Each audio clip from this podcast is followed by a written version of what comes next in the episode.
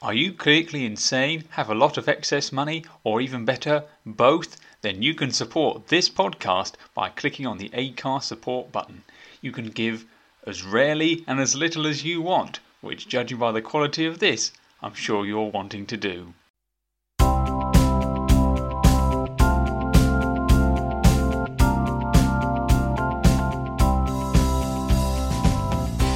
Hello and welcome to a PhD Student 24. A fun fact about the number 24. So I've tried to keep it comics book related uh, this month with a, num- a numbers based fact. So a tesseract is a uh, is has 24 two dimensional faces, which all are squares. So what do you think of that, Rodrigo Cockty? I'm trying to visualize it, and I guess like in my mind, the Tesseract was like the little cube from the Marvels thing, which obviously Yeah, does not have 24 exactly. uh, faces.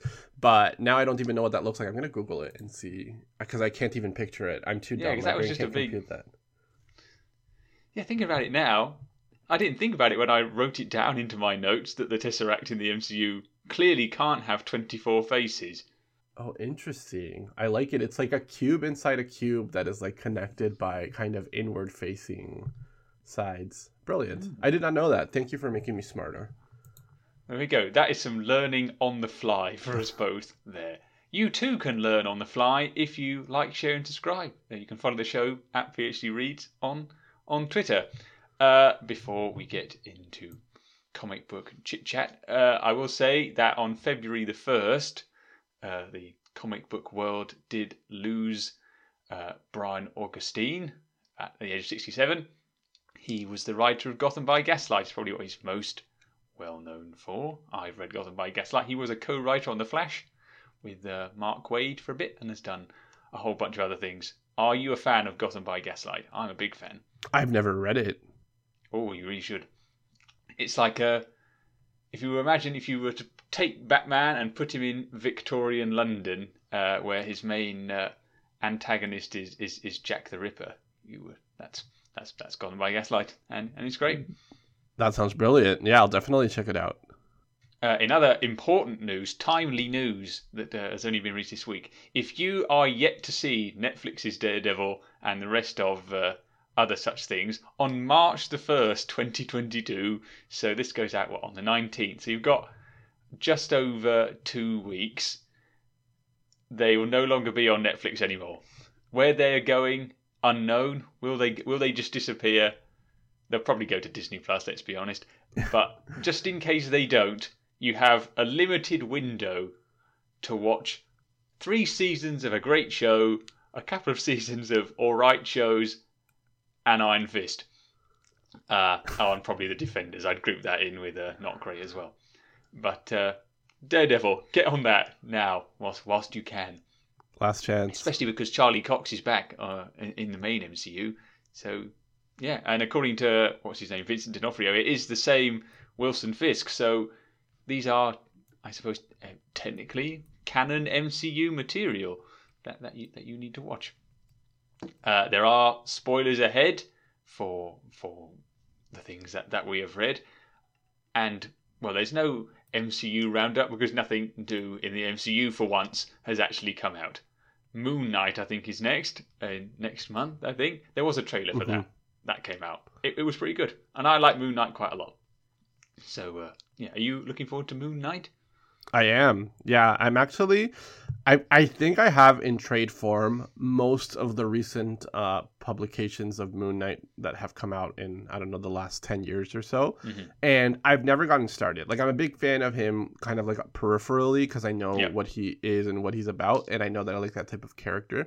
But I have been looking for a reason to sit down and start from like I think there's like Benson and Huston and Bendis and like Mhm. all these other people that have written Moon Knight in the last while, and so I am really looking forward to doing that. So it's uh, I- I'm gonna do that before Oscar Isaac dons the the creepy white costume. The Cape Cowl and Mummy wraps. I think There you go. uh, by the look of it. Yeah, I started my Moon Knight with, with with Bendis, and then have gone backwards and forwards. But yeah, big fan, Mhm. big fan of Moon Knight. I think he's unfortunately sort of, I guess not maligned, but he's like, oh, it's the it's Marvel's Batman, but a bit more supernatural. I think he's a lot more, a lot more than that.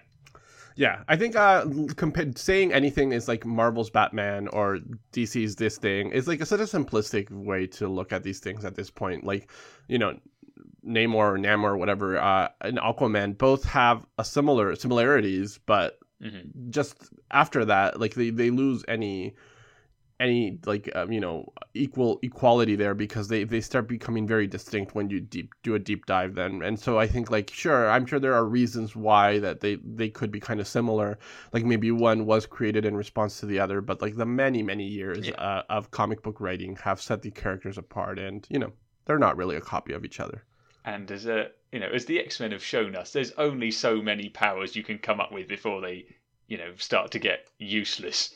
So A hundred a man that swims in water lives it on Atlantis and swims in water. That, I feel that's pretty top of the list of just powers that you can come up with on the fly. Whilst there there are Star there are Star Wars comic books out there that exist, thus it is important important in maybe big quotation marks there that Star Wars is discussed. Star Wars, like the MCU, now owned by Disney, doesn't stop anymore. There's no pausing. Constant Mhm. Star Wars everywhere. And this these past seven weeks, there's been the Book of Boba Fett. Yeah. So it's a it's a sequel to seasons one of two of The Mandalorian, starring obviously everyone's favourite bounty hunter, Boba Fett. Although I don't think he's going to be anyone's favourite bounty hunter, perhaps much longer after Boba Fett has uh, has finished. Rodrigo, do you have any thoughts on uh, Boba Fett and his book? I have so many. Um, first of all, I am of the camp of people that I have never understood why people like Boba Mhm. Fett that much. Uh, in the original movies, if you go back and watch him, he has Yeah. about maybe two minutes of time when I think it's like in the second one before or sorry i guess in the first one before kind of having a slightly bigger role where he ends up being involved in, in the capture of han solo to bring him back to uh, jabba the hutt. I, I think he's a little bit overrated a character from the get-go. So that's where i'm coming from. Uh, when you watch this show it is a little bit confusing as to what they wanted to Mhm. do ultimately. There are two episodes in the middle that are, like you mentioned, a direct continuation of the Mandalorian storyline. And so I wonder why not market it as something like, for example, when the Mandalorian viewers come back for season three, how will they understand what happened in those two episodes of Boba Fett? I'm not sure. And I'm sure there are ways to market it or explain it, but I, I, I want to see how that will be received because you know, it's kind of like comic Yeah. book crossovers. Sometimes they do the one where the story continues from like one issue to like one series to another. And sometimes they do where it's like, yeah, you just really need to read this. Like, if you want, you can uh, check out the other tie ins and so on to get like a bigger story. But something as fundamental as the fact that Grogu is now Mhm. back in the care of the Mandalorian seems like something that should have been addressed in the Mandalorian. So, for starters, like the structure of the overall Star Wars cinematic universe, so to speak, is confusing to me. I, I guess it is now like an obligation to watch Boba Fett if you want to get the full Mandalorian story. So that's already confusing. The second part, the Boba Fett of it all itself. There's some people that are unhappy that Boba Fett as a character is now kind of a lot more zen. Um, you know, like not and so I think this is the issue when you are a fan of a character who has a total of like seven minutes time in the entire franchise, right? Like he was a blank slate and you chose to kind of project onto him like all these other cool things just because he had a cool costume. That is like the essence of Boba Fett. I will say, for starters, not only does he have very limited time, he literally gets like destroyed in Star Wars by a blind man. The, the, his death involves Han Solo still not being able to see after being frozen in carbonite, turning around after Chewbacca says Boba Fett, and he says something like Boba Fett, where? And he just gets like knocked off and like uses his jetpack to fly straight into the mouth of a Sarlacc. He's not the coolest. He never was the coolest character, and I just think it was like a visual thing that people are like, he has a cool costume. So, anyways, a lot of projection onto this character, and now I think he hasn't lived up. But I will say, so w- what I will say one pos- one positive like one big positive thing that I felt towards the series, and then I will finish off with like a very very small like annoyance at the series. So overall, I think the idea that is being explored of kind of like settlement and like you know entitlement and following down the path of like families or like you know this the past structure and not looking to break the chains and step away from it can lead to very destructive behavior right? Like it kind of leads to to this decimation of the the tusken raiders. Um you it, it I can't remember. Is that what we call? Like, I feel like there's been some transition between like what we call the Tusken people, Raiders. Like, I, I think, think at some point it was. I think they're interchangeable. Yeah, I think I think we stepped away from Sand People. I, I think we've stepped away from the Sand People reference and have now referred to them as Tusken, or the other way around. But it seems like there's a clear desire in Star Wars to just go with one. Anyways, but it feels like there was a lot of exploration mm-hmm. of like indigenous kind of rights and kind of you know like colonization. And so like from that point of view it was very interesting to me and i think it's very bold for star wars to tackle some of these things. Like for example the the treatment of the gungans by the other people of naboo in in the prequels. Yes they kind of stepped up and show, showed that like at the end of the day we all share this planet and we have to be vested in this interest. But the, the Gungans were always treated like caricatures of you know, uh, or or their relationship was like a caricature of equality, right? Like the Gungans were dying on this planet, throwing like, uh, you know, like power balls with what in Spanish we call like an onda, like you know, like, like the, the throwing basically. Yeah, yeah, and and meanwhile, like the Naboos are like, uh, anyways, like it's always had like a very shady relationship Star Wars with like what its concept of the indigenous people are. Like the Tusken Raiders, again, who are people that are like Tatooine natives. It seems like are jokes. You know, the the Jawas that they get this like everybody gets destroyed all the time by like these these outside players. They come into this planet, do whatever they need to do, and then leave. And so Boba Fett in that point seemed very interesting to me. Now I will say the big my biggest issue, or not my biggest issue, but like the one that's most fresh in my mind, is that they built up the concept of war. It seems like no mobster had more mm-hmm. than six henchmen in this war that we are describing. And so like my biggest issue with Boba Fett is scale. Like what like if what you were trying to convey was like this violent takeover one way or another like you are Disney, you cannot hire like a hundred extras to portray an actual war or like to make it seem more of like matching the tone that you're kind of trying to describe. Like throughout the beginning, they describe it as a war, and then again, there's like you know, like the poor two Gamorrean guards get pushed by like four people, I think, down a cliff. Like uh the the evil Chewbacca, whose name ex- escapes me right now, gets I guess like tried to take it over by like six people. He then overpowers them and shows up. Yeah. Like there was a problem of scale for me. Like conceptually, it seemed interesting, but in the end, the payoff. I will say the Rancor was cool, but it's like just I, I, I feel like the scale was entirely off of what they were trying to do. How did you feel about it? You know, I, I went very very long winded uh, talk about the entire series, but how did you feel? So I guess I should get it out of the way I think Boba Fett is quite cool. I'm one of those people. However, I will say there is definitely a scale. I mean, there's people up there that think Boba Fett is like the best thing George Lucas ever come up with. Mm-hmm. I'll probably also say I'm a bigger fan of Jango Fett, his clone father, but that's probably also because mm-hmm. when I was a kid, Star Wars was the prequels. So even there, I'm not even. I don't even yeah. dislike the prequels that much. So that's where I am coming from. So you know, Boba Fett is this guy. His dad was a bounty hunter who trained him to kill. And then there's like, quite a few episodes of the Clone Wars, the animated show about Boba Fett and his like little gang of of other felons that he mm-hmm. gets together. Yeah, then he gets knocked off by a blind man into a into a pit because his jetpack gets cut or something, and he has so little control over being able to fly. He falls straight into like a mouth in the ground. Okay, fine.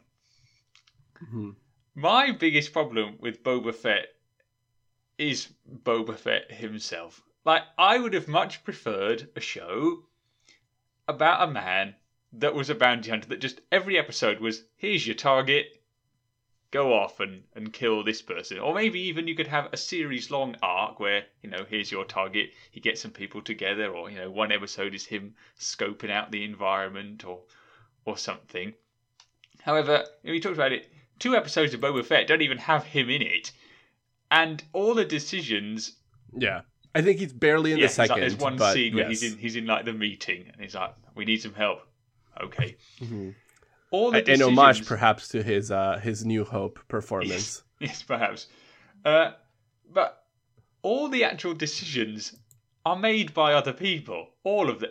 You know, Fen- a show about Fennec Shand, uh, Ming Na Wen's character, also another bounty hunter that was in uh, The Mandalorian that ended up being in, that she was sort of retroactively put in because she was uh, played in, she was in uh, The Bad Batch, which is set before that.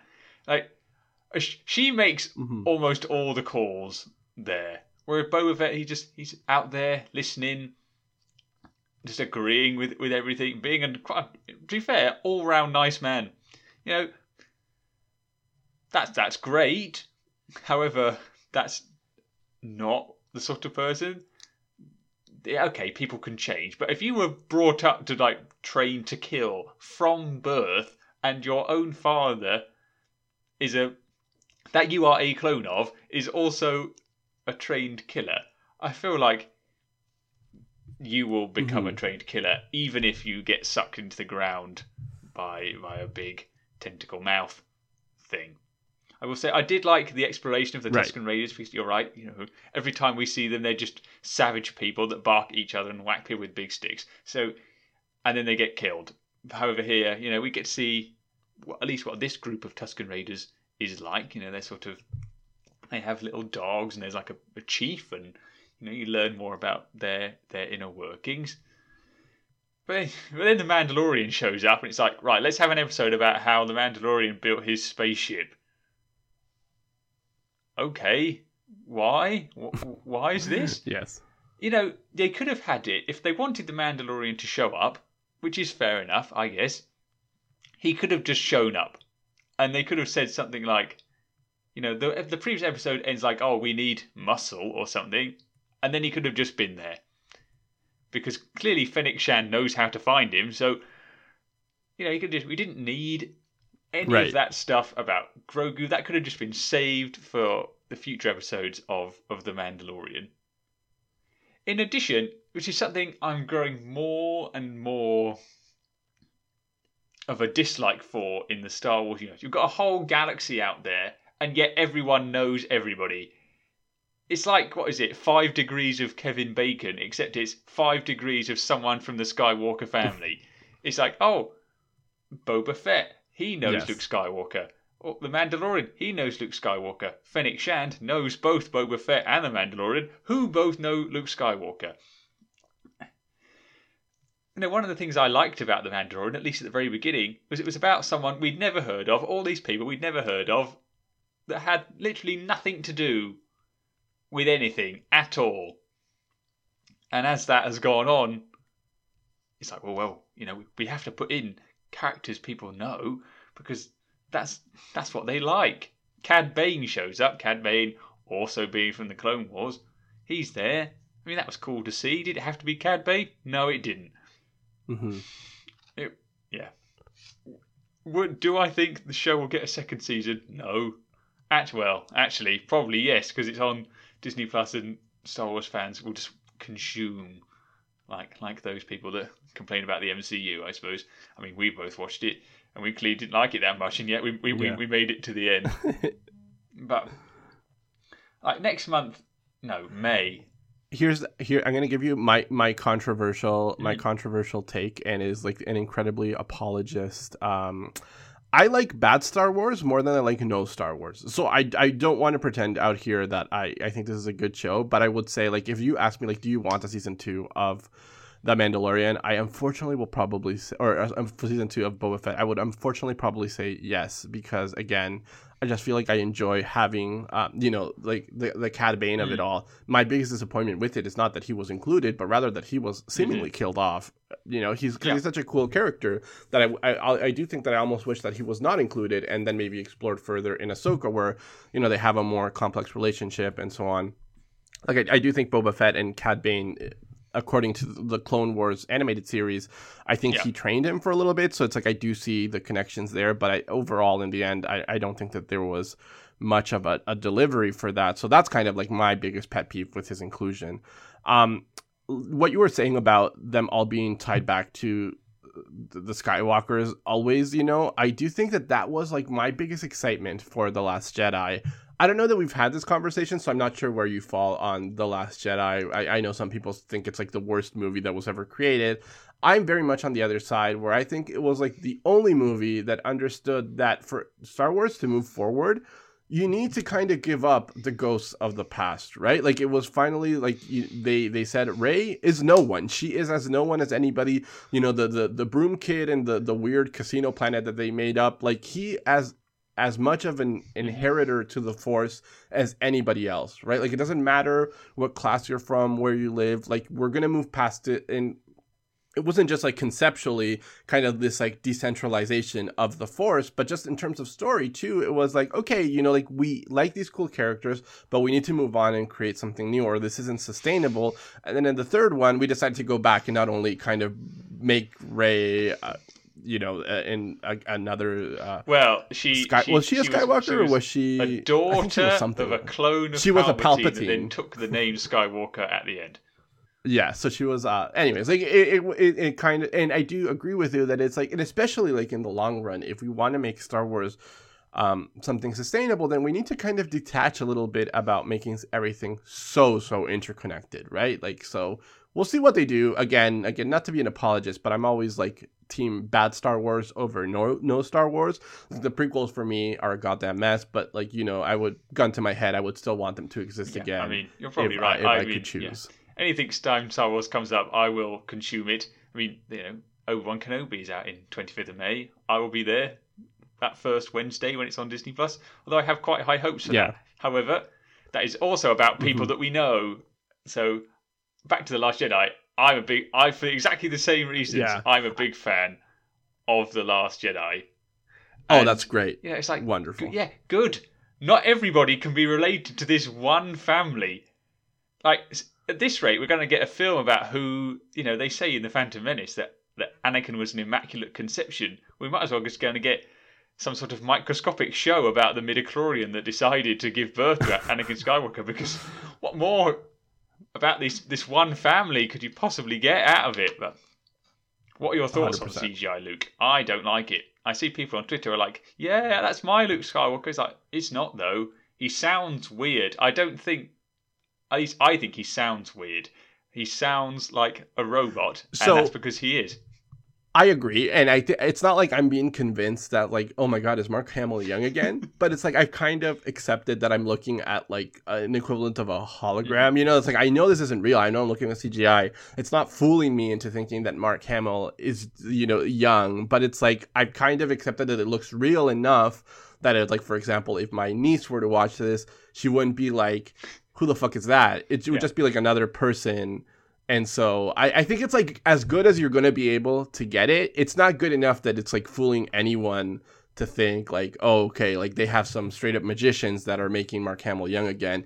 But it's close enough that I'm not bothered or or distracted by it. Uh, I do think it's fair if if people are though, because I, I again I don't think that they've managed like some some 100% veracity with his face. So, but I, I I'm not too bothered by it. I think like bad Star Wars over no Star Wars.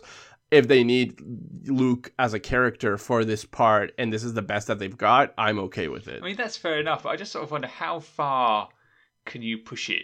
Because they did it with Peter Cushing in Rogue One. Peter Cushing is dead, which Right. is a whole Mhm. other thing. Mark Hamill is still alive, so that's what's wrong Yes. with just casting somebody else. I'm not sat here in this chair thinking Luke Skywalker is a real person. Just cast someone else. You know, Exactly. people are out there talking about how Sebastian Stan looks like Mark, young Mark Hamill. Well, there you go. Cast him. Cast Mhm. anyone, and just tell me that it's it's um Luke Skywalker. You know, take Ahsoka for instance.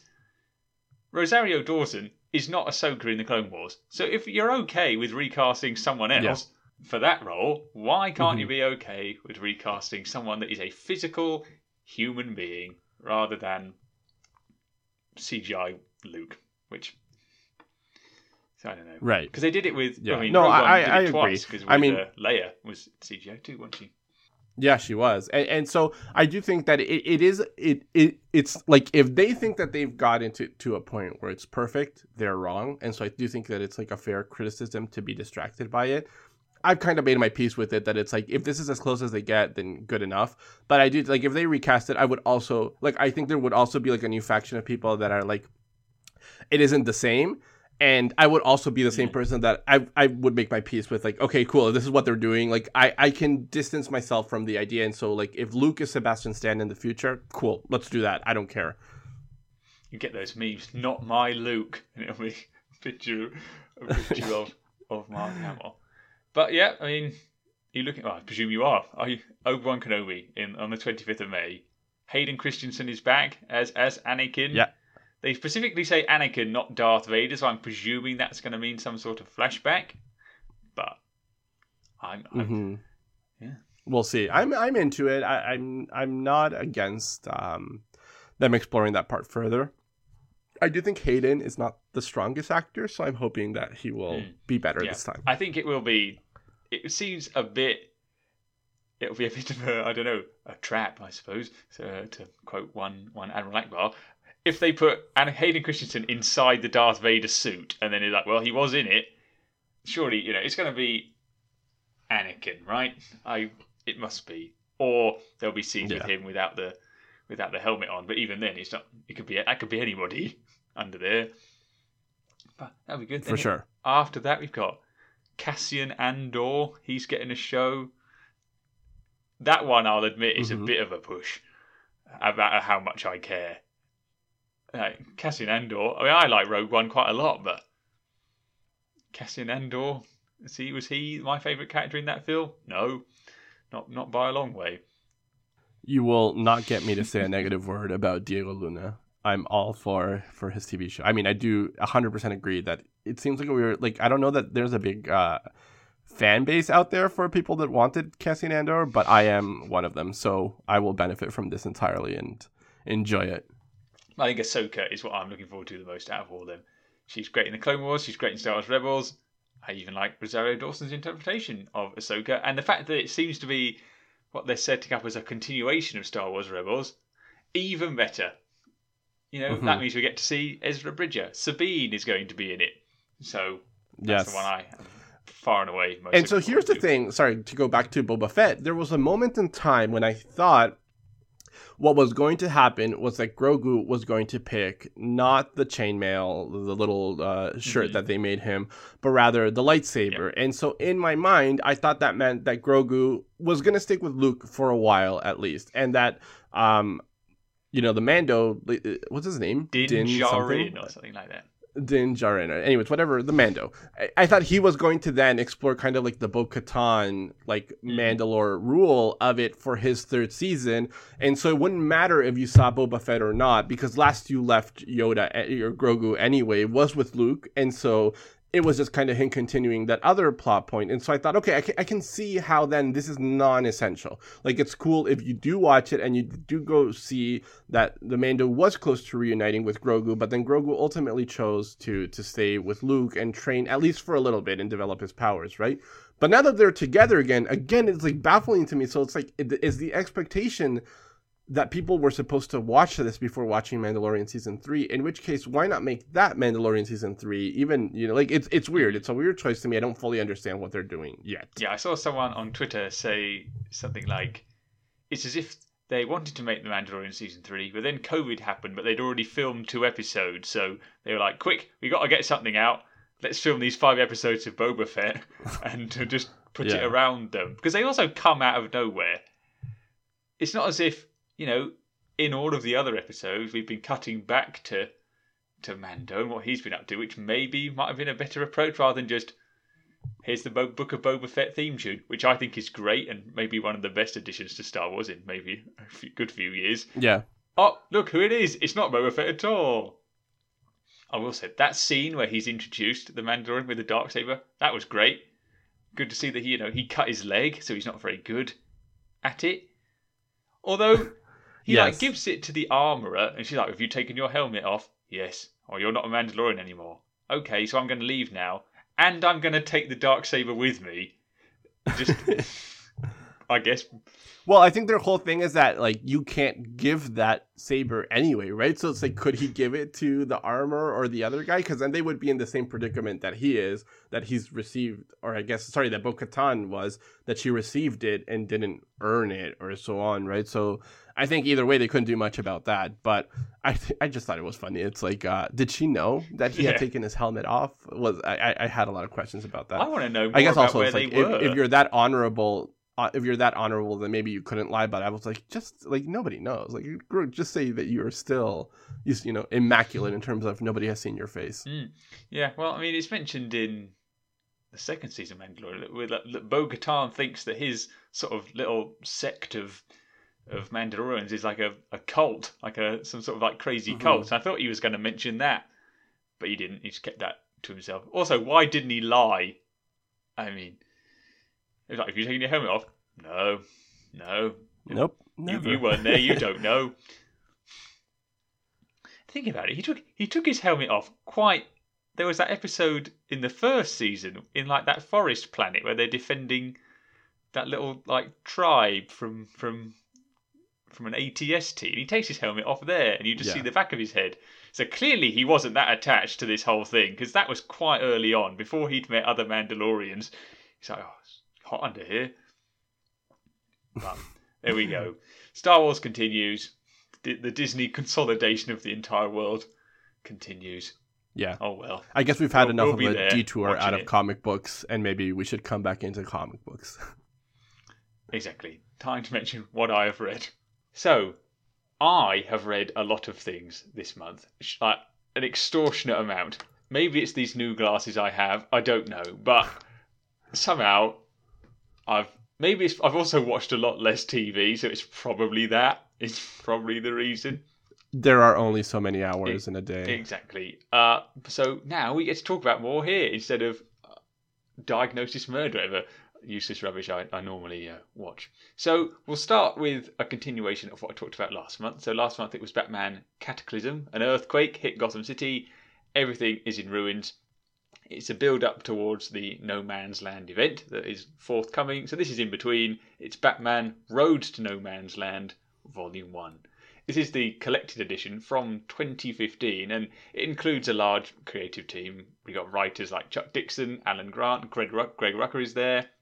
There's a lot of art by Mark Buckingham, but also uh, Staz Johnson, Jim Aparo, uh, inking by Wayne Faucher, Stan Woch, Joe Rubinstein, are just to name a few members of this creative team. What was a bit of a surprise to me, especially because this came out in 2015, is that the letterers and the colorists you have to go to the individual issues to find out who they are. If you just open like the main credits page, not a single one is mentioned. Oh no!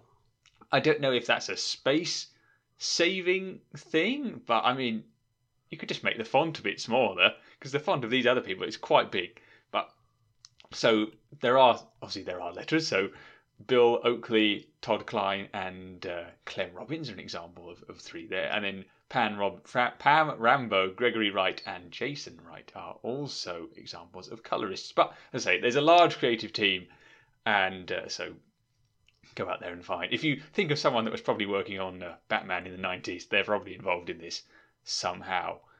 Now, there's not much of a plot to this volume, which was a bit of a surprise. It's very much like Cataclysm in that it's just what what's happening during this time now that Gotham has been struck by an earthquake. I suppose the big changes that I imagine will have some sort of effect going forward is that both people and the businesses that they might employ are leaving Gotham. So there's no jobs and people are leaving, leaving only the uh, less good people behind. And n- none of these stories are particularly great, in my opinion. I, I don't remember any particularly. They introduce, you know, the different members of the Bat family have have their uh, make their appearances. Oh, spoiler has a story to herself. Nightwing, Huntress is still there. Even Alfred gets his own uh, issue where he's defending Wayne Manor from uh, some would-be thieves that don't know that Bat- that Bruce Wayne is Batman, but you know, they're thinking, well, a rich man's house has fallen down. There must be things worth stealing in there. But other than that, it's not particularly great.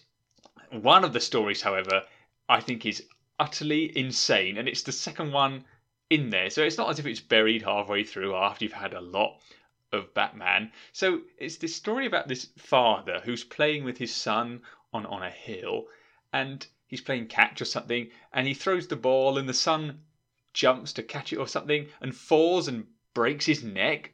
So he's like paralyzed and can't speak. This is all pre earthquake.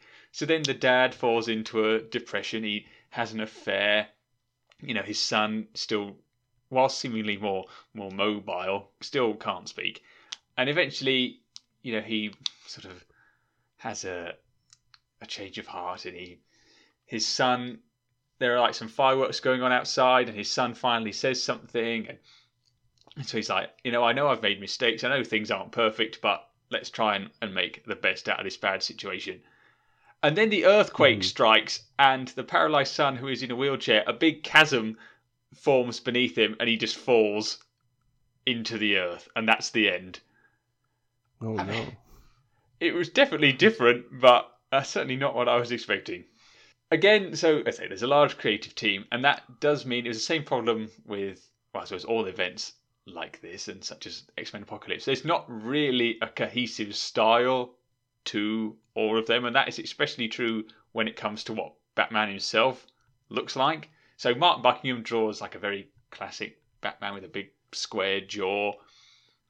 John Beatty has a very animated style, especially when it comes to to Robin. Bob Hall draws uh, like a very long and thin Batman. It's as if someone has got a JPEG of Batman, decreased the width and increased the length, which wouldn't be so bad this was Bob Hall. No, I mean I don't know if he's still working. He's definitely not listening to this. I highly doubt. No offense, but it wouldn't have been so bad if there weren't so many close-ups of this Batman's face, just like very long, stretched Batman. And the same can be said for what people are wearing. So sometimes Batman is all in black, sometimes he's wearing grey and blue. I mean, it's not as if that's having a massive impact on the not much of a story that's going on. And if you were, I guess, not reading all of it back to back in one go like I was, you probably wouldn't notice. But it's just something something worth worth mentioning. There's also no Detective Hawk in this one. He does get a single mention in that uh, Dick Grayson Nightwing is thinking of of maybe not being Nightwing anymore and just becoming a normal policeman and helping people that way. And then Bruce's reply is like, "Oh, I've been spending a bit of time as a policeman recently. He's like, yep, that was that was a choice you made, Bruce. But mm-hmm. it's fine. It's more '90s comic books, to be honest. Except on the on the. So it's good to know that both the big two weren't producing their best work at this time, which probably explains why comics weren't doing their best in the '90s. On the other side of the coin, uh, so remember last year I read Absolute Carnage, and now I've read all of it, all all three years worth of Venom in about a month, and it's great. So Donny Cates and Ryan Stegman they put in the majority of the writing and drawing effort, but folks like Iban Coello, Mark Bagley, Frank Martin, of course VC's Clayton Cowles, all lend their talents when doing this this long run. Uh, much like Batman, there is somewhat of an impact here, but it's just the way comics are made. I wasn't expecting Ryan Stegman to do the entire run uh, as much as I would have, have liked that. But there are cases where you're reading one issue and either like halfway through or you'll just turn the page to the next issue and it will look totally different. Uh, just prepare yourself for that. So the entire series is made up of eight or nine books, depending on how you see things. So there's volumes one to six, like Venom, uh, there's Absolute Carnage, and then there's the King in Black. So they're all written by Donny Cates. Absolute Carnage, King in Black. They're the like the big tentpole events that take place in in this run. But there's also another book which chronologically uh, and numerically issue wise in Venom 2018 uh, is the fourth one to take place. But it's a tie-in to the War of the Realms event that was going on at the same time, in which Dark Elves evaded Earth it's not written by uh, Donny Cates. It's written by Cullen Bunn, and so eight or nine books. It is mentioned here and there the events of what happened, but it's absolutely not crucial to the story in any way. It involves at that point Eddie has, has lost the symbiote and so he doesn't have a, a symbiote by himself. And then some Asgardian witch gives him a magic crystal, and he uses this magic crystal to give himself a new symbiote, um, which is like fueled by his rage. And then by the end of the volume, he's he's lost it, and then absolute carnage begins, and he gets the Venom symbiote back. Uh, I we talked about it before. Clearly, the '90s heroes, as much as I seem to complain about '90s comic books, are I'm a big fan of. We talked about Gambit, Venom is one of them. yes. Uh, and then here, the bond between like, Eddie, the symbiote, his son Dylan, the rest of the Marvel universe gets a lot of of uh, use here, especially because there are two big events that are symbiote related. There's the extended Brock family. There are all the other symbiotes and their various hosts out there. They're all explored. Captain Universe even makes an appearance at, at one point. I mean, I did say spoilers, but it turns out Captain Universe, the entity, is actually turns out a, a symbiote, a god of light, and so binds to Eddie Brock, and he becomes this new god of light for a very brief period. The threat of mm. Knull, this god of the symbiotes, looms throughout the entire series and makes for somewhat of a great threat, although the King in Black event, in which it's all wrapped up, is quite short. It's only five issues, which is the same length as the Absolute Carnage event, but the issues are a lot thinner, so it's all just wrapped up pretty quickly. Like you've heard about this guy, you've seen him here and there. He makes appearances in some of the other volumes. Oh, this big guy that's you know the high, like the central core behind the hive mind of all the symbiotes, and he just shows up on Earth, beats the Avengers, and Eddie Brock gets the powers of Captain Universe. Goodbye, Knull. The end. The last issue, though, is definitely worth talking about just by itself. So it's number 35, but it's Mhm.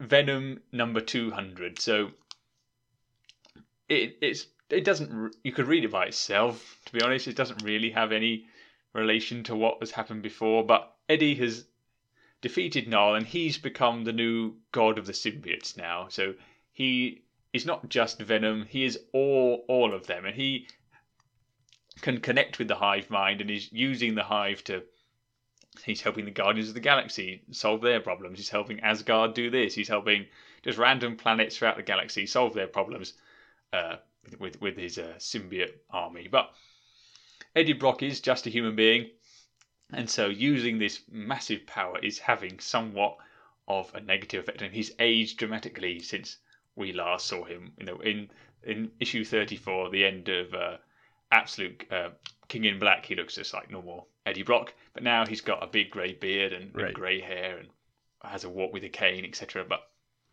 he basically he put it down to like, well, no pain, no gain. You know, I can help all these people. Sure, it's having some impact on me, but finally, I'm I'm doing good and and helping people because Eddie's opinion of himself and whether or not he's a hero is definitely one of the main sort of emotional arcs of the entire uh, Cates' run. Um, so he's going out there. Mhm. He his son Dylan is now he took he lost his powers during the King in Black event and is just going to school as a normal teenager and so he he's a bit upset that he got his father back after all this time, but now his father spends all of his time plugged into this big symbiote chair, and uh, so he's, he's there but not there. Uh, he ends up coming across Mhm. Jack o' Lantern, which is a villain that's cropped up a few times in the run, very low rung, even I might say amongst Spider-Man villains. But he, he I guess maybe Donny Cates is a fan because he shows up quite a few times, and he shows up here at the end and uh, accidentally shoots Dylan, and so Dylan then takes on the Venom symbiote and becomes Venom. Uh, eight Flash Thompson comes back to life as well. There's another that's another part of the uh, of the whole story. I'm a big Flash Thompson fan because I guess of course I am. He's my, my favourite of the Venoms. Uh, so that's good to see him him back in back in play. Yeah, would recommend Venom, which is something I probably didn't think I would have expected to say. But yeah, big fan. A little surprised, but Yeah, good. And I'm also a big fan of, of Ryan Stegman. It's probably probably why I was slightly disappointed he didn't draw every single issue, but it's like eighty percent, so I can't complain too much. Uh, and the last thing I read, Y the Last Man, Volume One, Unmanned.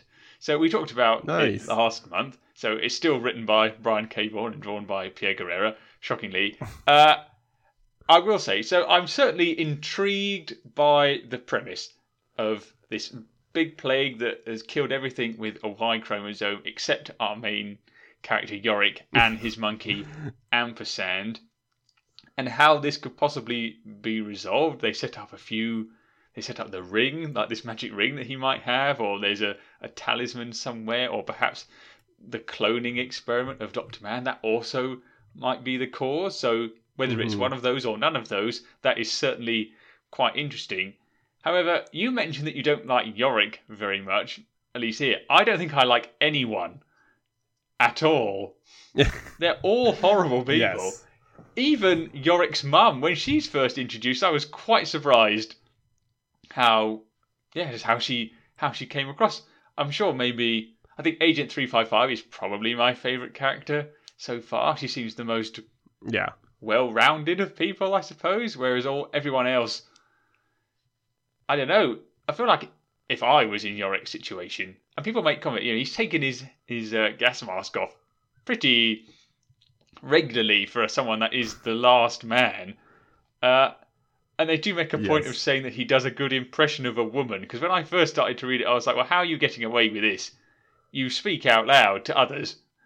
Surely they can just hear that you're not a female. And he's like, oh, I had a good drama teacher or something. Is something that he, he just happens to drop in Uh-huh. conversation. But as I say, certainly intrigued.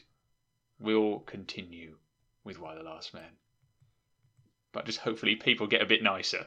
Yeah, I think as they go on, like the characters do start developing a lot more of like the gray area that you really want them, and that they do have like annoying habits and particular things to them, but they also start showing a lot of where they come from and why they have that. Mhm. I finished rereading Y the Last Man since we last spoke. That isn't what I'm going to talk about today, but I did uh I did read it and um I I found myself happy with the with and satisfied with the end at once Mhm. again like I did the first time that that I read it.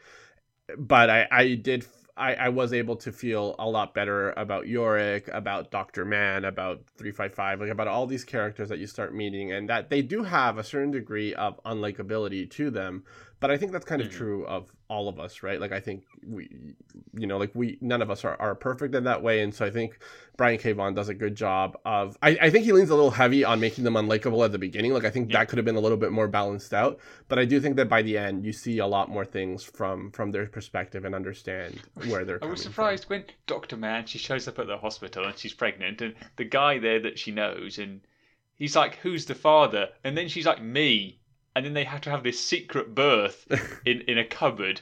Why not just say it doesn't matter or don't Yeah, know? I don't know him. I don't Yeah. remember one night stand. Instead of they end up having this ethical debate about how For she's sure. growing her own clone. I mean, you could have clearly maybe talk about that afterwards, but it's not as if the baby, when it's born, is going to look exactly like her just immediately. But Yeah.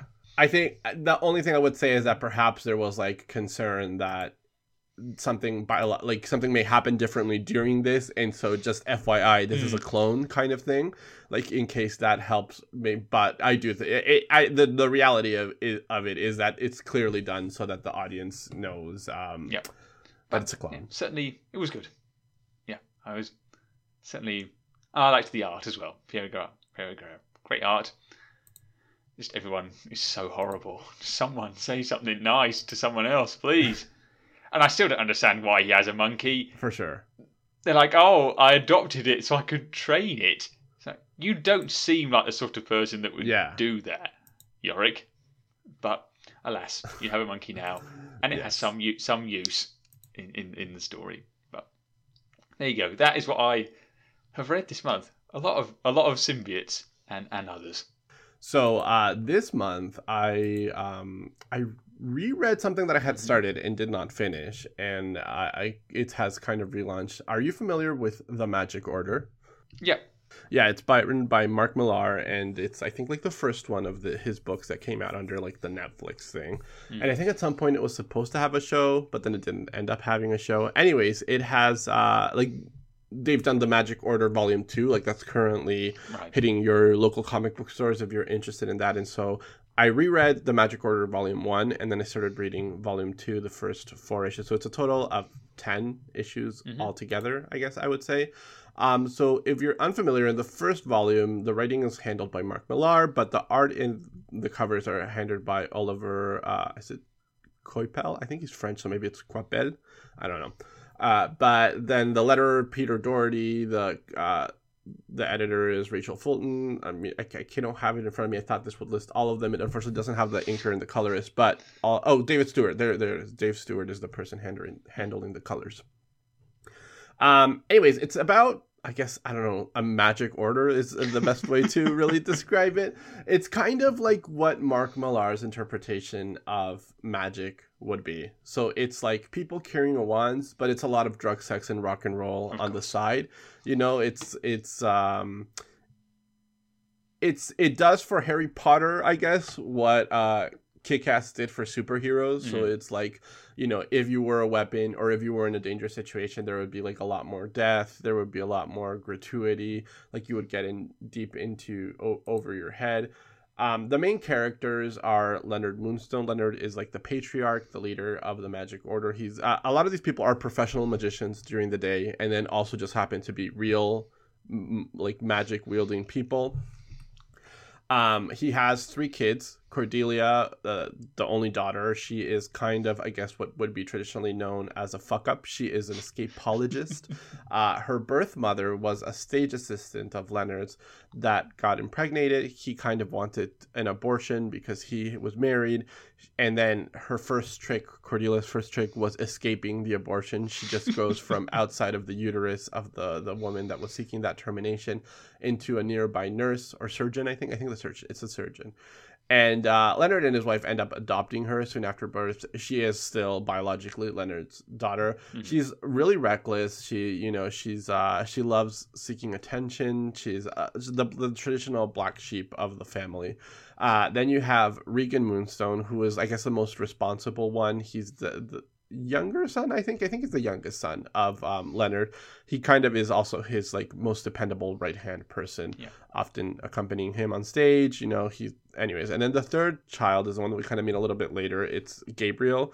Gabe is the oldest son. He's like incredibly gifted magically. He's like the one that everyone thought would be, you know, the the inheritor to the throne. But at some point, when he was living with his wife and his kid, he kind of left his wand unlocked or so. And then the daughter went up and grabbed the wand and then destroyed half the house, including herself. And so Oh uh, his wife, him, they kind of have not uh, gotten over that and, and have no desire to be part of this magical world. We start off by uh, a big attack. There is uh, this assassin called, I think the Venetian is the name that they give him later on. He goes after Eddie Lasowski, which is one of other uh, uh, these, I guess, like a red shirt from a Star Trek vibe, but he is technically a, a member of the Order. And so when they are at Lazowski's uh, funeral and they're kind of discussing like how big of an impact, how like important of an event is that somebody has tried to kill one of them. Uh, we're kind of introduced to the main antagonist of the series. Her name is Madame Albany, and you know it's it. She is uh, Leonard's cousin, and she wanted this book that that it's called the Orichalcum, I think, that uh, her father did not give to her, gave instead to Leonard and she is still angry about that. It's a book that cannot be destroyed and contains some incredibly, incredibly dark magic stuff. And you know, like the the the order, the the magic order under Leonard's leadership have kind of decided to lock this book away in this you know fortress that they have, and nobody can read it, and so on. And so as this this book continues, we start seeing uh, the Venetian really destroy, absolutely destroy the Magic Order, going through one after another of, of these people that are really cool, and you start starting to build up this kind of sense of sadness and grief Mhm. for all these cool characters that never will be. You Yeah. know, like you're you're you're slowly attached to like um different magicians. I guess maybe the word. I don't know if this is technically what they call themselves, but you start to. Also, I think I, I really want to give props to both uh, Oliver Coipel and uh, Mark Millar that they are able to interpret magic in a very new way. Like I'm almost, I, I almost wonder what would it be like if um he took over something like a Doctor Strange and did some of his zany stuff there. Obviously, it would be a, a little subdued. I don't know that Doctor Strange would be out here exploding people's heads and so on. But there's like one spell in particular that they really do often, which is trapping people inside books and so you know they they they have this guy who they trap inside Robinson Crusoe, and then he's like stranded for a while, and he's like desperate to get out of there, and then they put him in like Doctor Moreau, so he's getting like operated, and then you know they do like Pride and Prejudice at the end as like punishment for stuff. Anyway, so they slowly they're they're getting decimated. They're trying to figure out. It's clear that like Madame Albany is behind it, but they're trying to figure out who the Venetian is um, you see the Venetian slowly make work of all going up the ranks, right? Like all the cool characters. He ends up killing uh, Leonard, who is the the leader, and then it's just left to his children, um, Regan and Cordelia, to figure this out. Because, like I said, Gabe has removed himself. Yeah. This at some point, Gabe gets attacked by this huge monster. Um, he makes quick work of it, traps it in a bottle, but they determine that it's no longer safe. So Regan uh, and Cordelia kind of convince Gabe to tag along with them as they go confront Madame Albany, and then they send his wife to the fortress where where that where the magic order is. You know, there's a big plot twist at the end, in where you end up finding out that some of these people loyalties are a little bit different, and I don't want to maybe go to be too specific in case somebody out there still wants to read it, but you can go ahead and check that out. And then, uh, you know, it ends up with a big attack on the fortress that they had. Uh, the book gets kind of almost taken over. And then on the other hand, Madame Albany, with a, a secret ally, is able to overpower um, Cordelia and Regan, who are the people in charge, I guess, of, of the Magic Order. Fortunately, the the the end Cordelia, like I mentioned, she's a black sheep. She doesn't follow the rules. She's already read this book that everybody is fighting over. And so she manages to do the spell that um, Madame Albany had promised to do, which involves bringing people back from the dead by sacrificing somebody in real life. And so she does this spell and she basically kills all these dark wizards or magicians that were siding with Madame Albany. And in doing so, brings back every cool other character that I was really sad that we had lost in, in the first volume.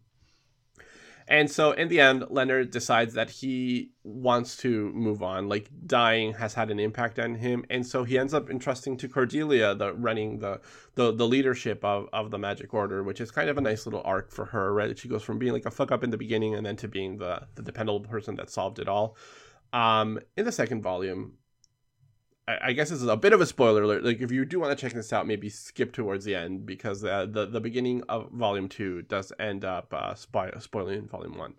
Uh, volume two, the artwork is no longer handled by Oliver uh, who is great, and you know I, I do love his style, but it doesn't go down necessarily. It's more of a lateral move because the the art is handled by Stuart Immonen, oh, yeah. who I, I, think a lot of comic book uh, fans would be familiar with and, and it's really great. So uh, the great artwork continues just under a different artist.